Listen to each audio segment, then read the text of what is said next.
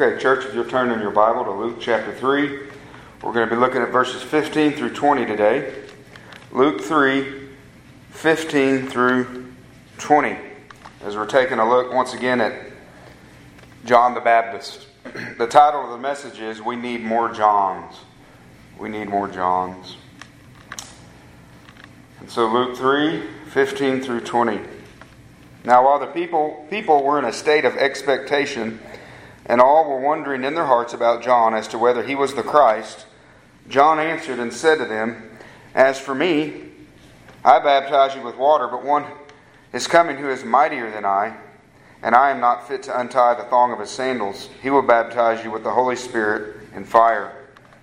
His winnowing fork is in his hand to thoroughly clear his threshing floor and to gather the wheat into his barn, but he will burn up the chaff with unquenchable fire. So, with many other exhortations, he preached the gospel to the people. But when Herod the Tetrarch was reprimanded by him because of Herodias, his brother's wife, and because of all the wicked things which Herod had done, Herod also added this to them all. He locked up John. Here he locked John up in prison. Father, we thank you for your Son today, Lord. We thank you for our redemption that is in him, Father. We thank you for salvation, God, that you've given us so that we could escape that place that John spoke of last week in the text, the wrath to come. Lord, we thank you for rescuing us. Father, I just ask, Lord, that your Holy Spirit would help me today. I pray that you would, Lord, just give your people ears to hear your word today, to receive your word. Father, may we all receive it with hearts ready to obey. Father, may, may Christ be glorified today in this place and, and in our lives, Father. And Lord, may we, may we be doers of the word. And Lord, may your will be done. We ask it all in Jesus' name. Amen. So, expectation in verse 15. It says, Now while the people were in a state of expectation, and all were wondering in their hearts about John as to whether he was the Christ. So there it says that there was a state of expectation amongst the people. I think you can see this. We can see this expectation that just you could say it's in the air, I guess, in the, the within the people of, of those of that of that time period in that part of the world. You can see it in Luke Luke one and verse seventy six to seventy nine in Zacharias, who's John the Baptist's father, in his prophecy. You can see this expectation and this prophecy that he makes. He says, A new child will be called prophet of the Most High. You will go on before the Lord to prepare his ways, to give to his people the knowledge of salvation by the forgiveness of their sins, because of the tender mercy of our God, with, with which the sunrise from on high will visit us, to shine upon those who sit in darkness and the shadow of death, to guide our feet into the way of peace. So you can see this expectation with Zacharias. You can also see it with Simeon and Anna, who we looked at a few weeks ago in chapter 2, verse 25 and 26. There was a man in Jerusalem whose name was Simeon, and this man was righteous and devout. He was looking for the consolation of Israel, the Holy, and the Holy Spirit was upon him. And it had been revealed to him by the Holy Spirit that he would not see death before he had seen the Lord's Christ. Again, expectation of the Messiah. They're expecting. And Anna in verse 38, godly Anna, who we looked at. That very moment, she, Anna, came up and began giving thanks to God continued to speak of him to all those who were looking for the redemption of Jerusalem. So, no doubt, there was an expectation in the air. And, and, and obviously, these are just three individuals, but these are three godly Jews we looked at, but obviously, there would have been others expecting. It says the crowd, there's an expectation, there's an anticipation. And you know, I think that's just the reality when you're, when you're dealing with the Lord Jesus Christ. It, it, it creates a, uh, a certain expectation. It, it, creates a, a buzz in the air. That's because that's what I picture out here. Imagine you just see John preaching to the crowds and people coming out to hear him, and the, the buzz that must have been in the air as this expectation that, man, the Messiah is coming. Um, but this was a, you know, this was a good buzz, you could say, for lack of a better word. This was a good buzz because of who Christ is. Right? Jesus saves sinners. we should, we should get excited about Christ. We should have expectation when we come into the house of the Lord, when we hear the Word of God preached, when we, when we think about Christ, because it's Christ who saves sinners. It's Christ who causes the blind to see. I mean, we can see stories in the Bible where he, where he caused those who were physically blind to see. But he does that with the spiritually blind as well. He creates a buzz in the air because of who he is. Certain people flock to Christ to praise him, to recognize him for who he is, others to curse him. But there's always a buzz in the air. Just when, you, when, you're, when you're around a group of guys, maybe at work, and you mention the name of Jesus Christ, you can feel it in the air. There's some kind of electricity. Sometimes it's good, sometimes it's bad, but it's a, it's a name like no other name. And so there's this expectation. And uh, we, we experienced a little bit of that Thursday at the bus station, I think, just, a, just kind of a buzz in the air when his name was proclaimed. Because um, obviously there was, I had many people walk by me and praise the Lord, praise the Lord that you're out here. Because you're not out there just, you know, just uh, talking about yourself or, or out there, you know, selling something. You're you're proclaiming the name of Christ. And so when that happens, things happen. And so we had several people walk by, like we do, and thank us that we're out there. And praise God, glad you're here, Jesus. But as uh, Joshua said the other day, the devil was there too on Thursday. there, was, there was just that kind of a presence there. There was a buzz in the air. It was glorious. Because, because there's really no neutrality with Jesus Christ. You know, you're either for him or against him. Sometimes in our culture, uh, that's harder to see. There's so much apathy where we live. But, but I really like it whenever there's a, there's a clear distinction. It's like you can tell who's for Jesus and who's not. And that's kind of what we experienced the other day. Um, because you have to remember, guys, on a serious note, the devil was there. Demons are there. Demons are uh, influencing the ungodly world, and they hate his word. They hate his word, and they, they know they know the one whom we preach, right? You see that in the scriptures. Jesus, Son of the Most High, Son of God, don't torment us before the time has come. So, so this is just a good picture of this when I see this word expectation in John's preaching, and there's just certain, there's a certain expectation of the Messiah coming on the scene. And so that's what we're going to see today. We're going to look at we're going to look at really it's our last day really dealing with John. Uh, I love preaching about John the Baptist because he's such a, just such a, God used him in such a mighty way. So, so we get one more week of John today. Um, that's why I entitled the message as I, as I look through this. I just um, am thankful for John the Baptist. I just admire, um, I don't know if that's the right word, but just the way the Lord used John and who he was. He was a great man. That's what the scripture said. God said he's great. And so we need more Johns. And, and if, you have your, if you have your outline, there's a statement right under the title. John was great. Obviously, we've seen that. The Lord said he was. So the question I leave you today, uh, as, by way of application as we go through the messages, how can I be like John? That's what I want you to ask yourself. How can we be like John? How can I be like John? If John is so great in God's eyes, right? Now, we're not John the Baptist. But how can we emulate him in certain ways? How can we be like John? So that's what we'll seek to answer today. And we'll see three things that John did, that John does in, this, in these verses, that we can model our lives after. And the first one is this point number one be pointing to Christ. If you want to be more like John the Baptist, be pointing to Christ in verses 15 and 16a. Now, while the people were in a state of expectation, and all were wondering in their hearts about John as to whether he was the Christ. Stop there for a few moments. So the people were wondering, it says in verse 15. In verse 15, they were, there was this expectation, and the people were wondering in their hearts about John as to whether he was the Christ. That means they were reasoning within themselves. Now, I will say this that with careful study of the Old Testament would have then they would have known that this was not the Christ, that the forerunner had to come first. Okay? So they, they, they would have known that, but not everybody carefully studies the scriptures. Okay? But the fact, the fact that it says they're wondering, the fact that they're thinking, that's a great thing. When you think about a crowd of people and they're thinking about Christ, they're thinking about could this be the, could this be the Christ? And the reason it's such a wonderful thing, beloved, is that that most of the time, is it not true that most people could care less about these type of things. Most people aren't sitting around considering the things of Jesus Christ. So it's a good thing. You see these people thinking, man, is this the Christ? I mean, what do most people think about? Isn't it a glorious thing when you're around a group of people and their mind's on Christ and you have fellowship with Christ?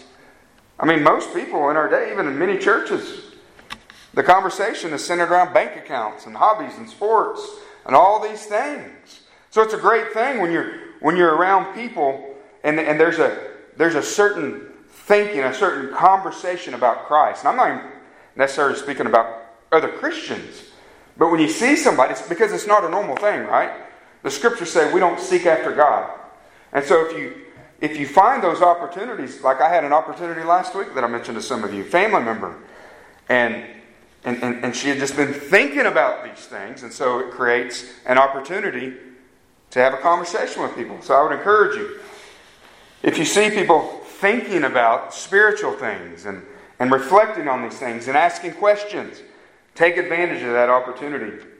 It's one of the glorious things I like about the bus station, about preaching outdoors as compared to most places, is, is, is the people. There's more of a there's more of a openness to it. There's more of a of a of a of a interest in the things of God. And so that's what we see here. That these people are thinking. Now, even though they should know better, that, this is not the Messiah, again, the scriptures were very clear, the prophecies, that the, that, the, that the forerunner had to come first and then the Messiah would come. But it's John's preaching, no doubt, okay? It's John's preaching and his life that would cause all of this wondering. There was something about John because he was such a holy man, because his preaching was so powerful that would cause them to even think this. In other words, John, just like Jesus, he wasn't like the scribes and Pharisees. There is a significant difference in his ministry. He preached, obviously, I would have loved to see John preach, but he, he preached with power, no doubt. He preached with authority, no doubt. We talked about it last week. He preached to the common people, right? With plainness of speech. Powerful, but easy to understand. He could relate to the people, the people could relate to him. So there is something different about John the Baptist than the hypocritical religious leaders of the day. And can I say this to, to all of us here, whether you're, whether you're preaching or you're just speaking with people about the Lord, don't try to impress people with big words and flattery words. Guys, just speak truth. Speak truth plainly so people can understand it. You have to remember that, that, that people outside of the kingdom, outside of Christ, they're in darkness. Okay, they need to, they need to, we need to communicate simply to them so they can understand these things. That was one of the things that John did. He preached with power, he preached with authority, but he preached plainly. Matthew 7 29, speaking of Christ, because what we see here is John is much like Christ.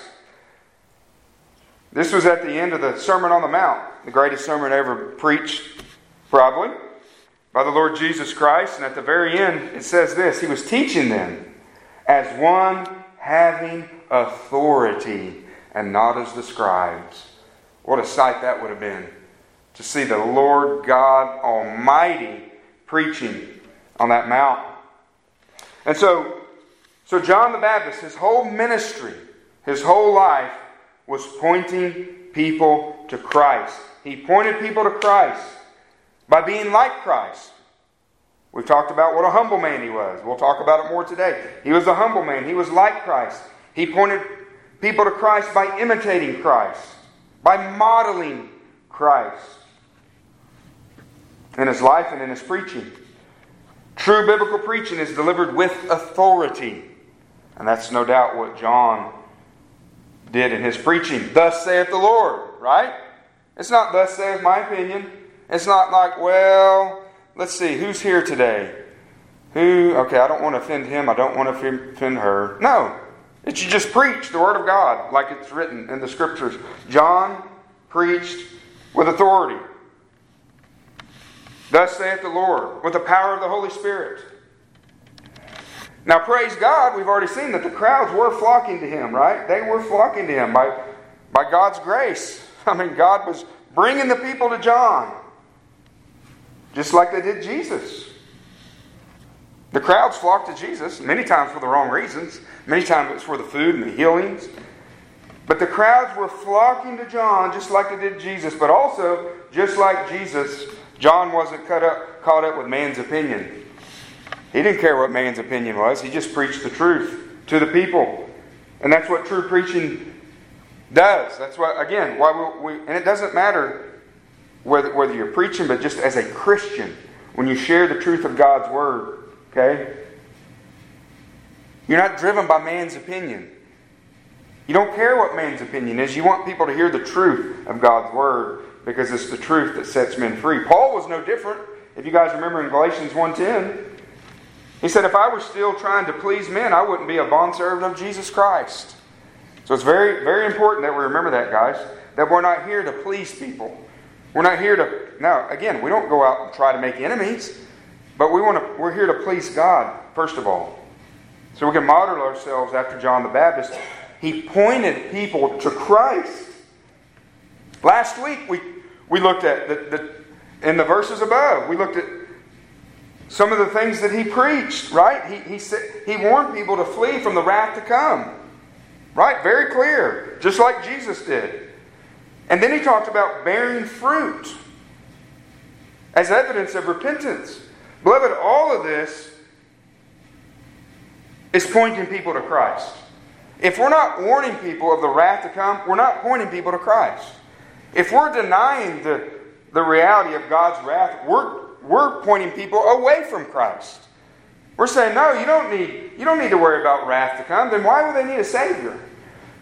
So John is pointing people to Christ by speaking of things like God's wrath, by speaking of things like true conversion. What is true conversion?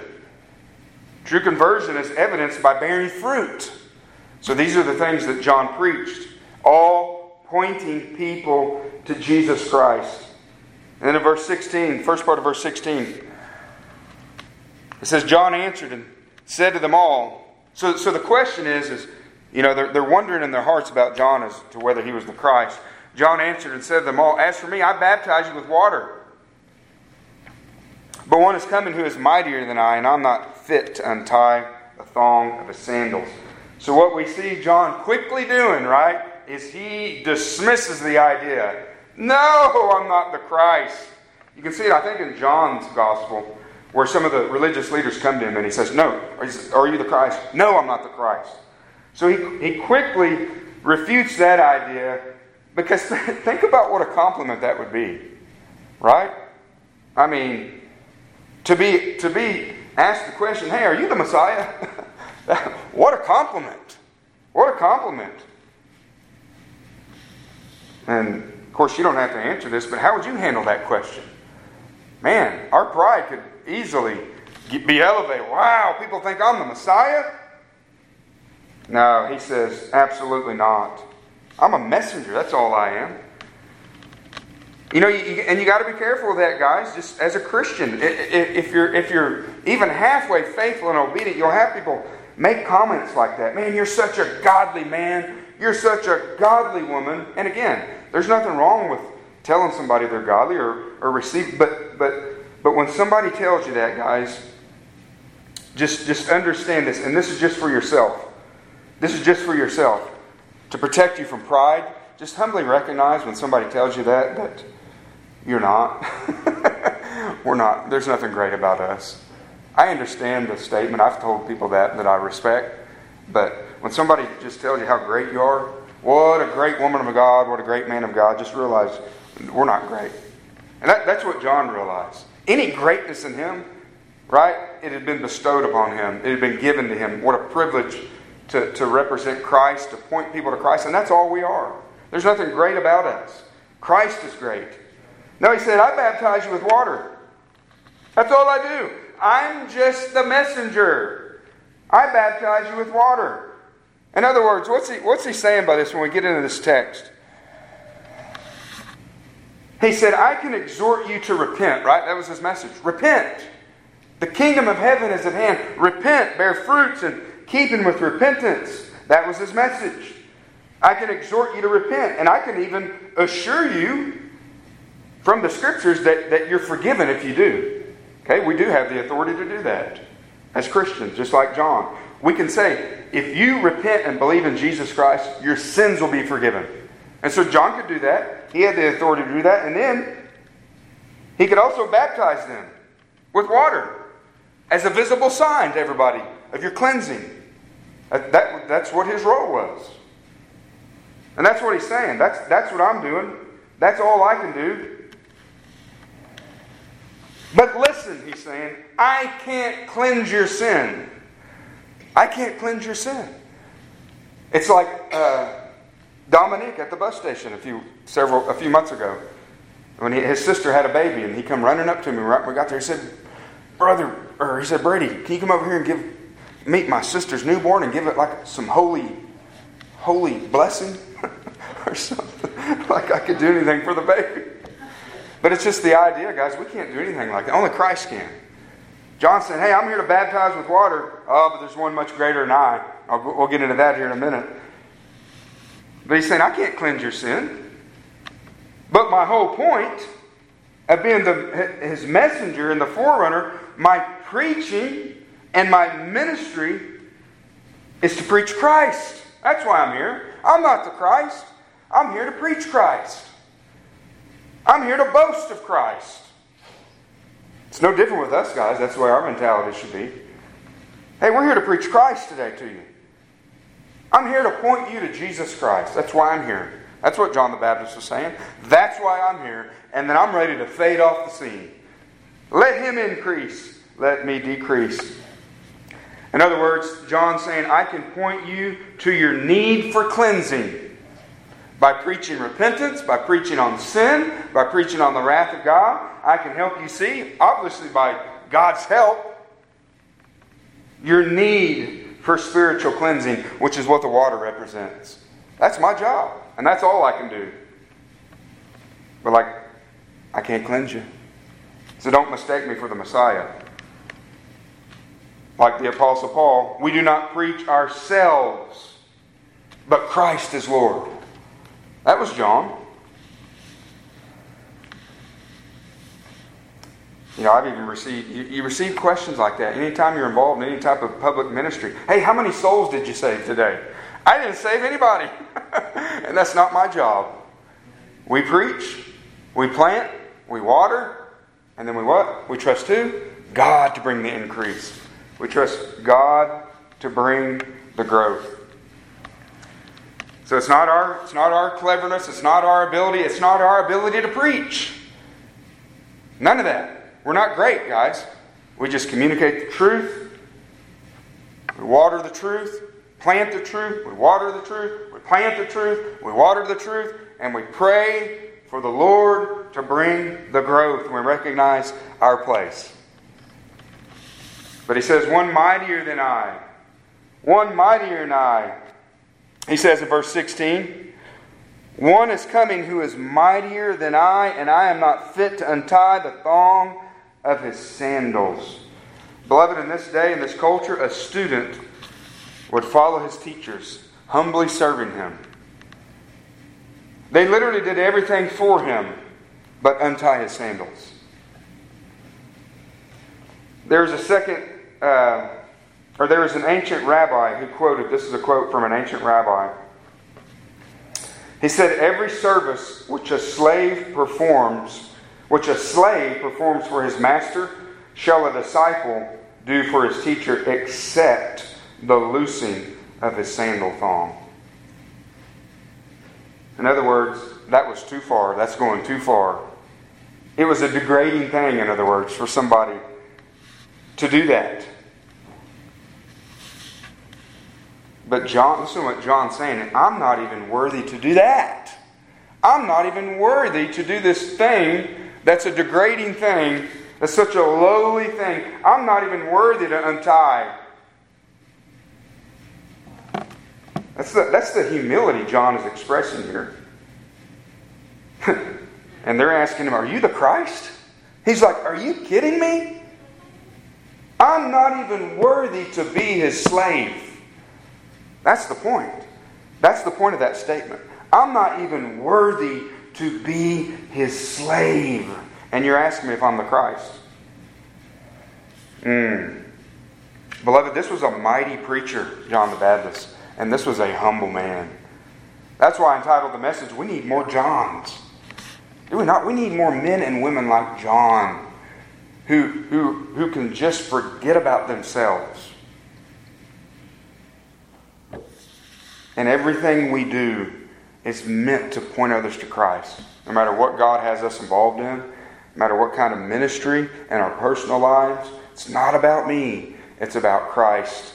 And that'll enable us to that'll enable us to to to to be able to cast away fear. You know what fear of man really is? It's pride. What are they going to think of me? Who cares? You just just throw it down. It's all about him. It's all about Christ. That's what John was focused on. We need more Johns. You know what's even more amazing about this? Jesus Christ, he was the worthy one, right? Worthy is the Lamb who was slain to receive power and wealth and wisdom and might and honor and glory and blessing. He's worthy to receive praise from all of creation because he's the creator. That one who is worthy of all worship and praise became our servant. he became our servant, beloved. And he gave us a picture, even in his word, with his disciples, by washing their feet, which would have entailed unlacing their sandals as well. What a picture that was. What a picture that was of servanthood. What a picture that was of humility. And we know the verse, right? Matthew 20, 28. He came not to be served, but to serve. Yes, what a great picture it was of his, of his servanthood to wash his disciples' feet. Ah, oh, but his ultimate his ultimate act of service is that he would give his life as a ransom for many. Not only would he clean his disciples' filthy feet, but he would give his life as a ransom for many to cleanse filthy souls like us. My soul is much more filthy, filthier than my feet ever have been. we think of the filthiness of our sin. And Jesus died to cleanse us from our sin. Beloved, so point number one, like John, we must point others to Christ, right? Who alone can save. We can't save anybody, but we point others to Jesus Christ. Secondly, how can I be like John? Be preaching like John. First point, be pointing to Christ. Actually, that the, the, the uh, second point, my wife got it, got it wrong here. I may have had it written down wrong. In my notes, it's right. It's actually be preaching like Christ. So it's so it's be be pointing to Christ. I gave her I gave her my uh, little notepad to write it. I may have had it written down wrong. I've got it in my notes right. I know that, but it's supposed to be be pointing to Christ and they be preaching like Christ. Okay, so everything's Christ in here. So so just note that if you have an outline, it's supposed to be be preaching like Christ.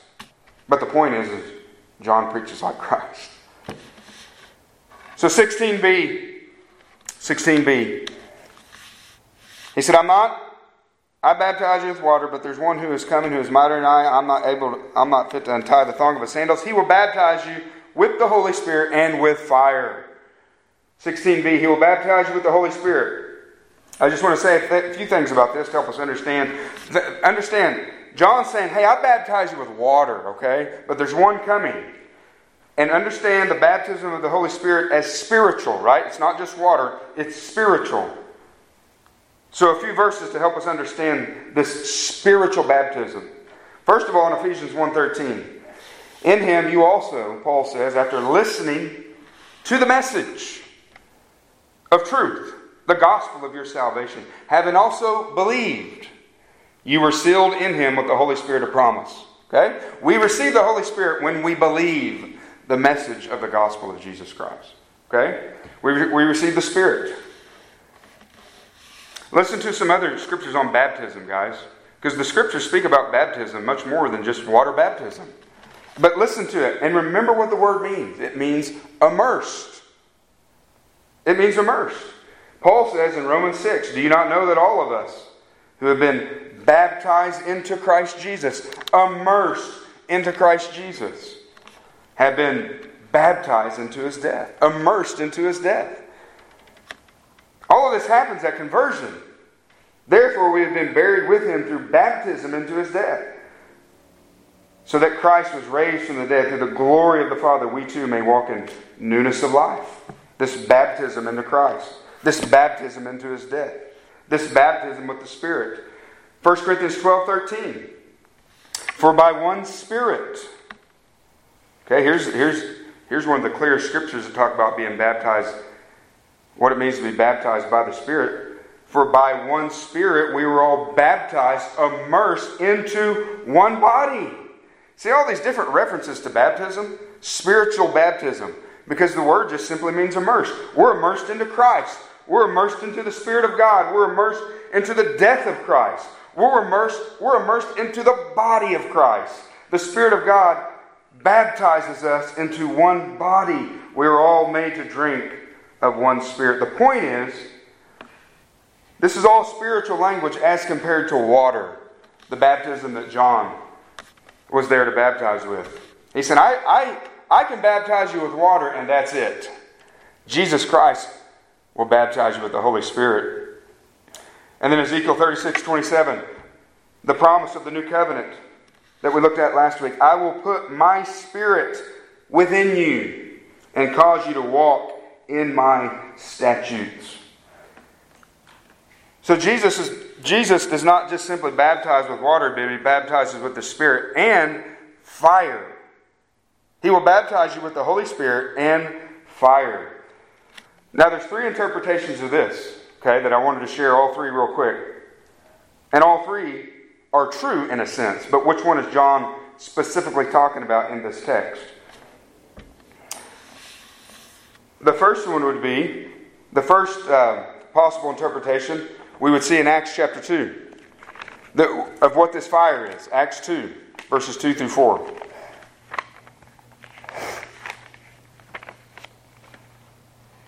Acts 2, verse 2 through 4. This is the day of Pentecost. When the day of Pentecost had come, they were all gathered, gathered in one place, and suddenly there came from heaven a noise like a violent rushing wind, and it filled the whole house where they were sitting. And there appeared to them tongues of, as a fire distributing themselves and they rested on each one of them. And they were all filled with the Holy Spirit and began to speak with other tongues as the Spirit was giving them utterance. This is a visible manifestation of the Holy Spirit coming upon these people on the day of Pentecost. A visible manifestation. This happened a few other times in the book of Acts. This visible manifestation of the Holy Spirit. And it happened at certain points in Acts chapter 8 when the Samaritans believed.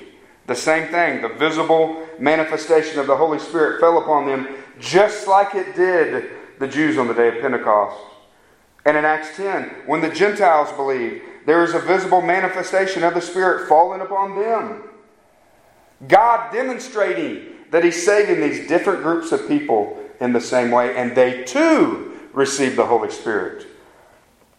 Now, much of verse and, and I just want to make this point real quickly because it's not the point of the message.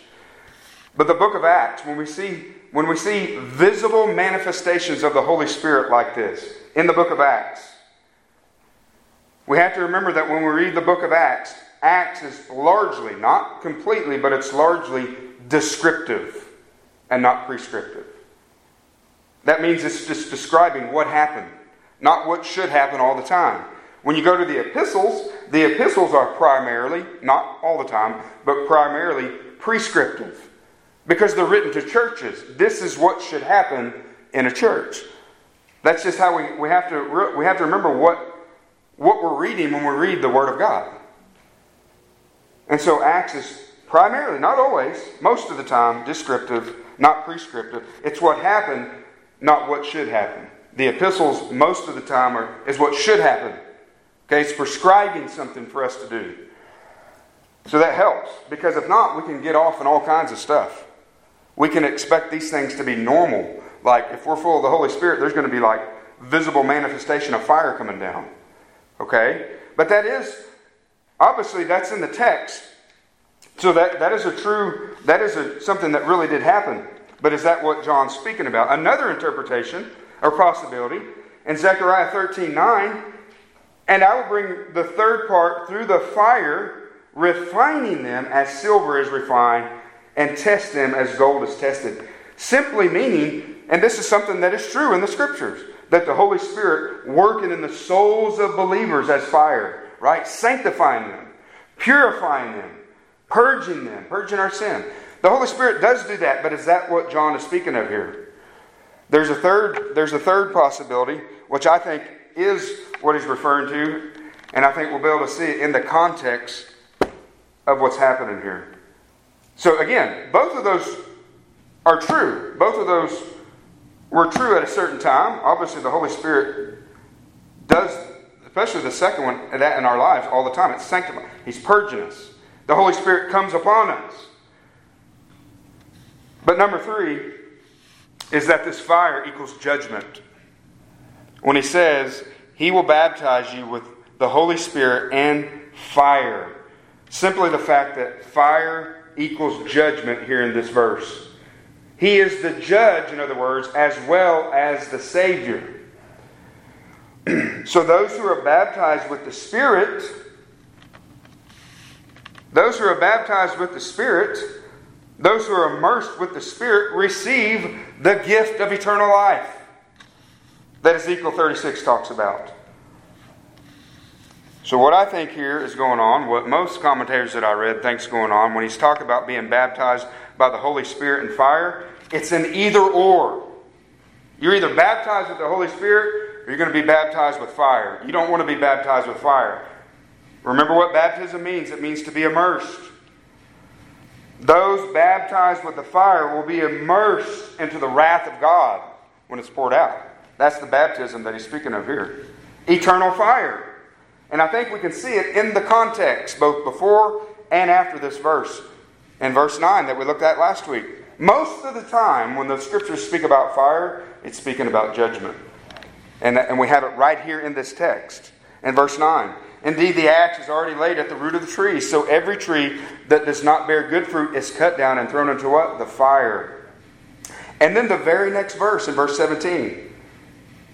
The very next verse, he says, His winnowing fork is in his hand to thoroughly clear his threshing floor and to gather the wheat into his barn, but he will burn the chaff with what? unquenchable fire.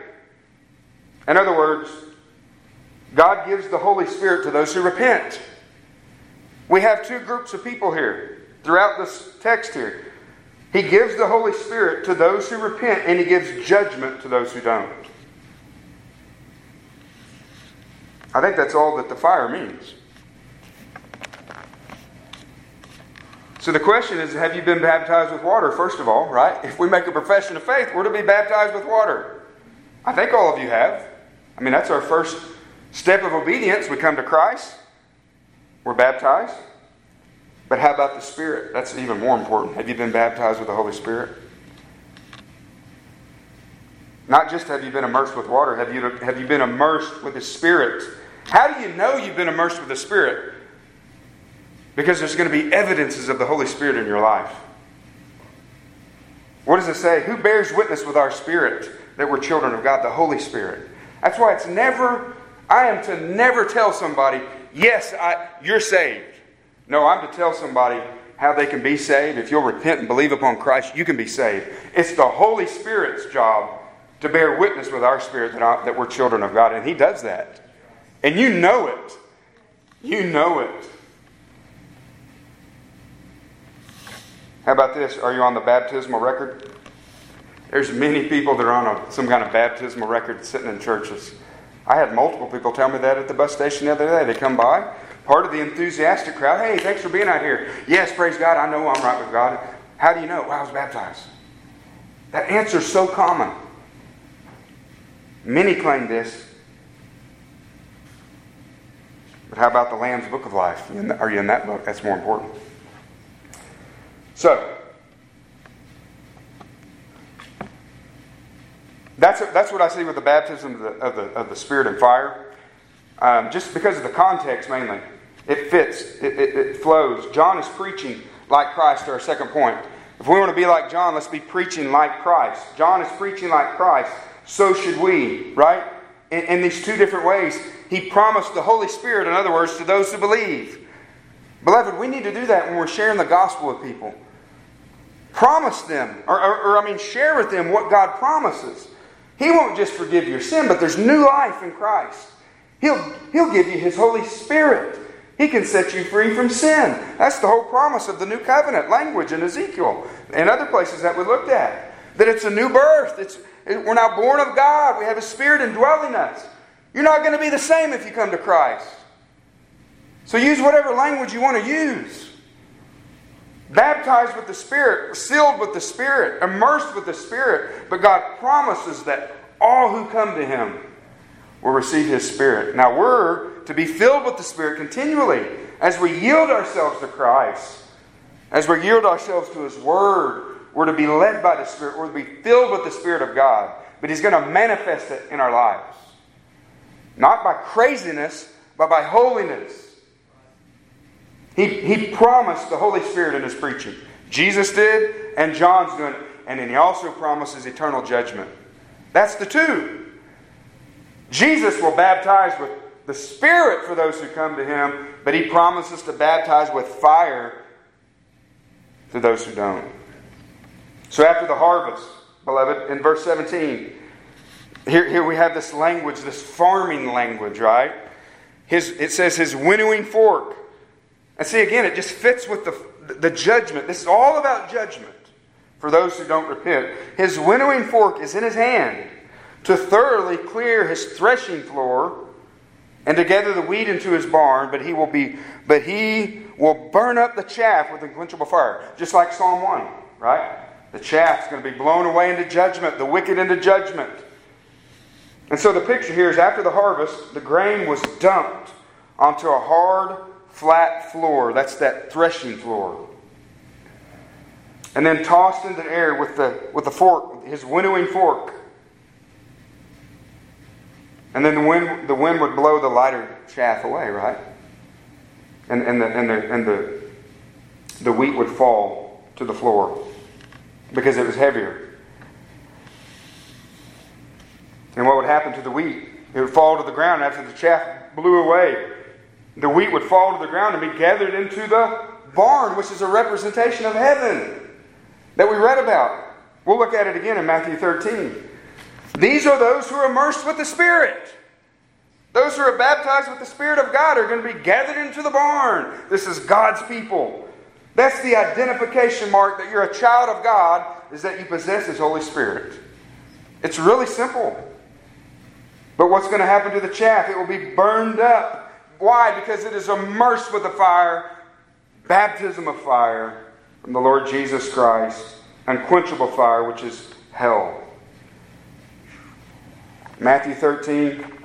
I'm not going to read that entire account that Shiloh read to us, but you don't, you don't have to flip there. But Matthew 13, 30. Again, John is preaching like Christ preached. So if we want to be like John, let's be preaching like Christ. So we can hear very similar language in, in Jesus in the parables here in Matthew 13, verse 30. He said, This is the wheat and the tares, allow both to grow together until when? The harvest. And then in the time of the harvest, I will say to the reapers, First gather up the tares and bind them in bundles to burn them up, but gather the wheat into my barn. And then verse 40 through 43. So just as the tares are gathered up and burned with fire, so shall it be at the end of the age. The Son of Man will send forth his angels. They will gather out of the kingdom all stumbling blocks and those who commit lawlessness, and will throw them into the furnace of fire. In that place there will be weeping and gnashing of teeth. Then the righteous will shine forth as the sun in the kingdom of their Father. He who has ears, let him hear. Beloved, how can you be like John? How can you be like Christ? Preach the new birth, right? That you must be born again. That's when the Holy Spirit comes in and dwells you. He makes you brand new. You are born into God's kingdom, into God's family. You must preach this. And you must preach eternal judgment. You don't neglect either one of them. In verse 18, it says, So with many other exhortations, he preached the gospel to the people. I love the way the NAS and the ESV says this. I, I think, because I try to look at, you know, some of the more common, the better English translations, the King James, the New King James, the NAS, the ESV. The New King James and the King James, I believe it just uses the language exhortations. The NAS adds the really, it's just further clarification. So, with many other exhortations, he preached the gospel to the people. I think the ESV, the good news. But the point is, is John the Baptist preached Christ. That's the point. That's what the exhortation was. The Lamb of God, right, who came to take away the sin of the world. says he's preaching the good news with many other exhortations, he preached the gospel to the people. So we didn't hear everything that John preached, in other words. It's just what's recorded in Scripture. But he preached Christ. Listen to the similarities in, in their preaching, Jesus and John. Right? John 3.16? And listen, listen, listen to the balance here. This is Jesus, for God so loved the world that he gave his only Son, that whoever believes in him will not perish, right? That's the promise. But will have eternal life. In other words, those who don't believe will perish in this place. That baptism of fire, that eternal judgment. And then John the Baptist said in John 3:36, whoever believes in the Son has eternal life. There it is, good news for those who believe, but whoever does not believe shall not see life, but the wrath of God remains on him. You see their balance in their preaching? We must preach judgment. We must preach Christ. We must preach. There's one way to escape the judgment, and that's faith in Christ.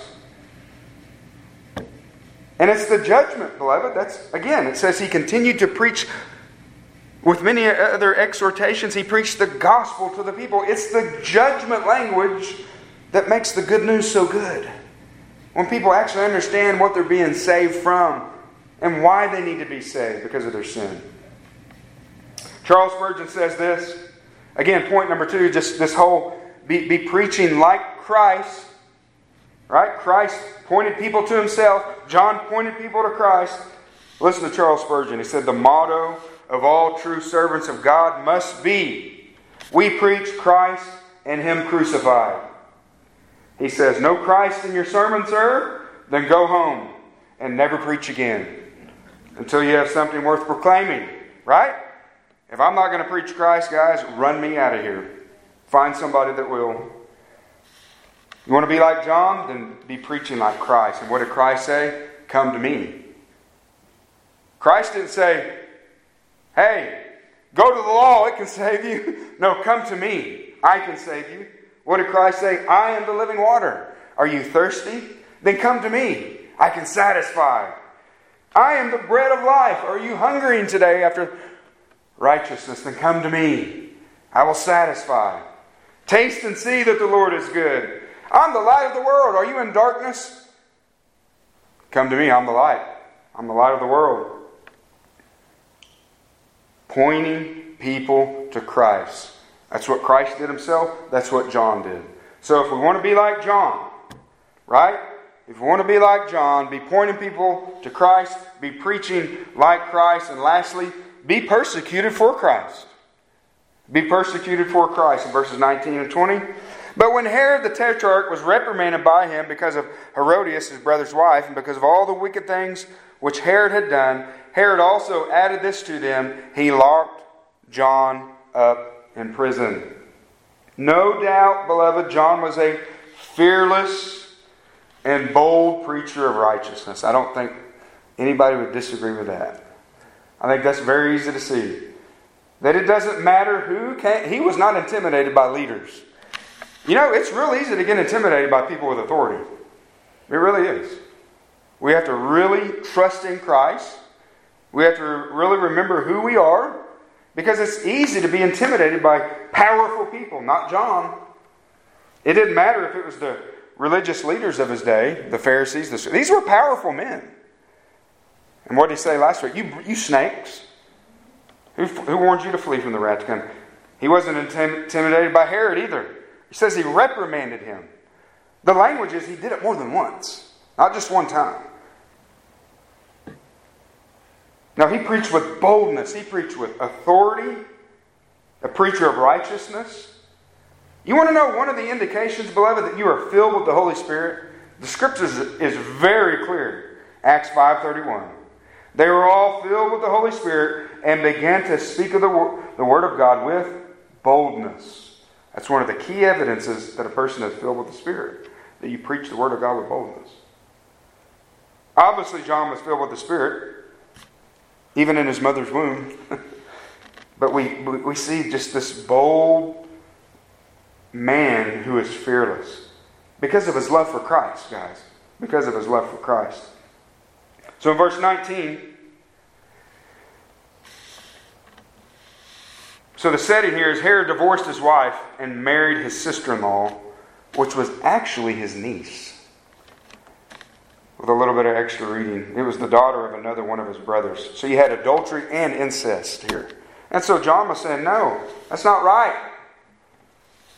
That's not right.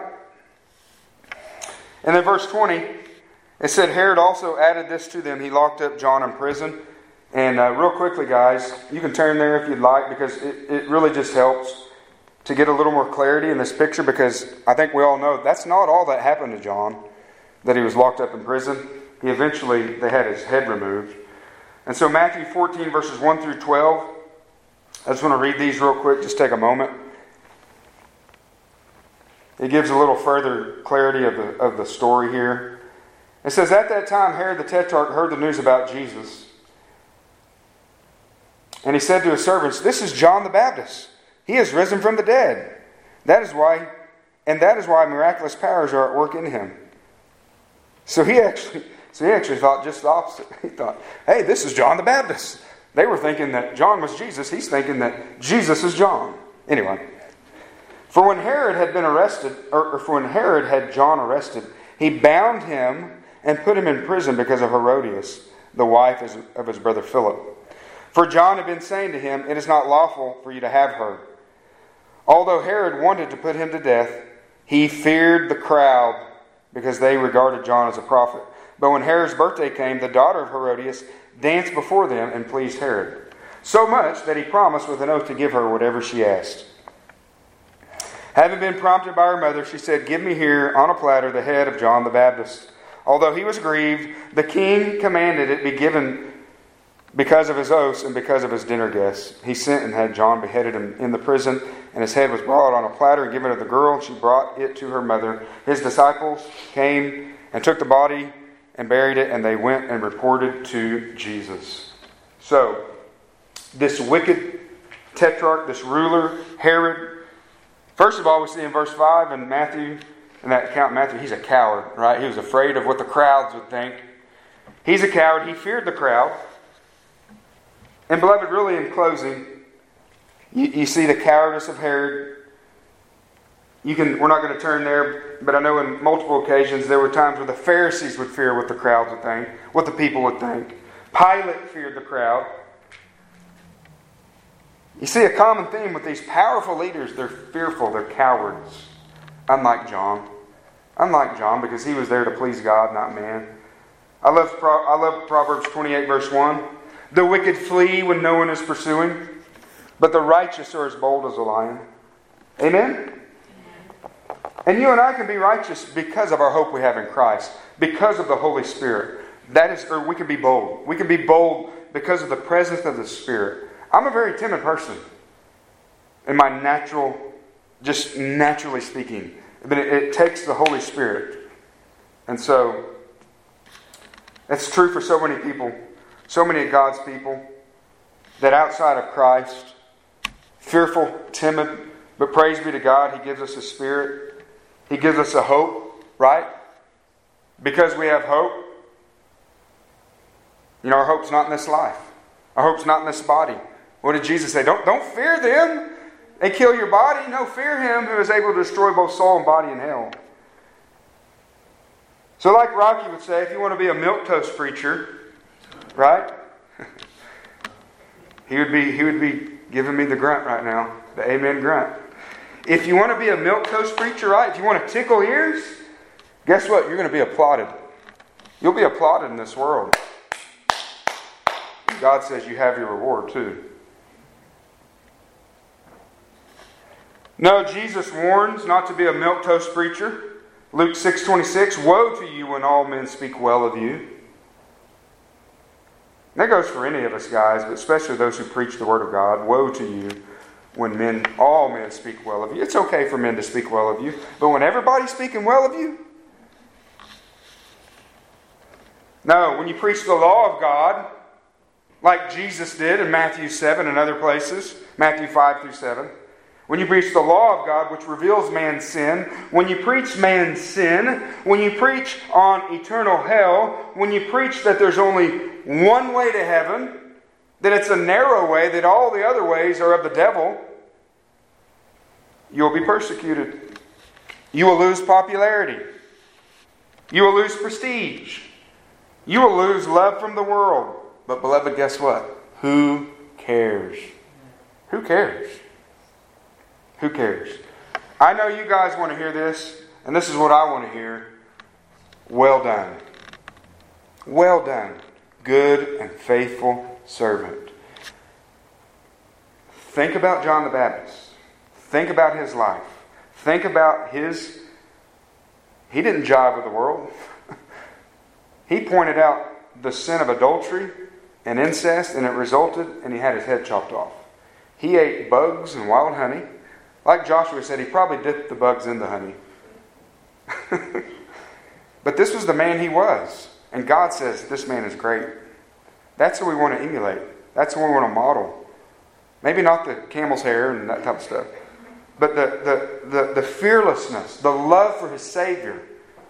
The love for Christ is what we see here. The humility in his life. I'm not even worthy to be this man's slave. That's, that's what we see, guys. I want to be like John. We need more Johns. We don't need more celebrity preachers. We need more John the Baptist. We need more ladies that are like John. What does that mean? Just simply be humble. Speak the truth. Speak the truth in love. I want to be like John because John was consumed with what? He was consumed with an audience of one. That's all he cared about. That's all men like Paul cared about. I'm here to preach Christ. My reputation means nothing. He was consumed with pleasing an audience of one. The one who said, or the one he spoke of in John 129, the Lamb of God. That if we were going through John's gospel, he saw him coming, right? He saw him coming. There he is. Behold, the Lamb of God who came to take away the sin of the world. That was John's focus, beloved. That's what made him great. I don't even want to end this sermon because it basically ends us looking at John, and I love John. But if you want to be if you want to be like John, beloved, if you want to know what made John great, it was Christ. That's what made John great. That Christ and Christ alone. So we'll just end there. Let's pray. Heavenly Father, we come before your throne, God, and we are so thankful, God, for your word. Father, we're so thankful in your word that, that, that a life of a man named John the Baptist is recorded here in your word. God, what a what an example he was. What a hero he was. The one whom you chose out of all the men, you chose this man. This this rough man, God, the simple man, this man who was not afraid to declare the truth, didn't matter who was around him. And Lord, this man that we can see just a little bit that we have of his life was such a humble man. So, Father, I just ask you, Lord, by the power of your Holy Spirit, God, that you would help us to be like John, because John sought to be like Christ. And so, Father, ultimately, ultimately, like every day of our lives, God, we want to be more like Christ. Father, help us to be like Christ, Lord. Help us to preach like Christ, God. Whether we're called to preach to public audiences, Lord, but to, to preach, to communicate the Word of God, to teach our children, to teach anybody that you put in our life, God, to, but to do it like Christ. To do it with truth, to do it without compromise, to do it plainly, and to do it with love, to do it with gentleness, but God, to do it with, with courage. Father, we love you, we praise you. We praise you for your dear Son, Lord. We praise you for the, the forerunner that you sent. We praise you for your word, God. We love you. In Jesus' name, amen.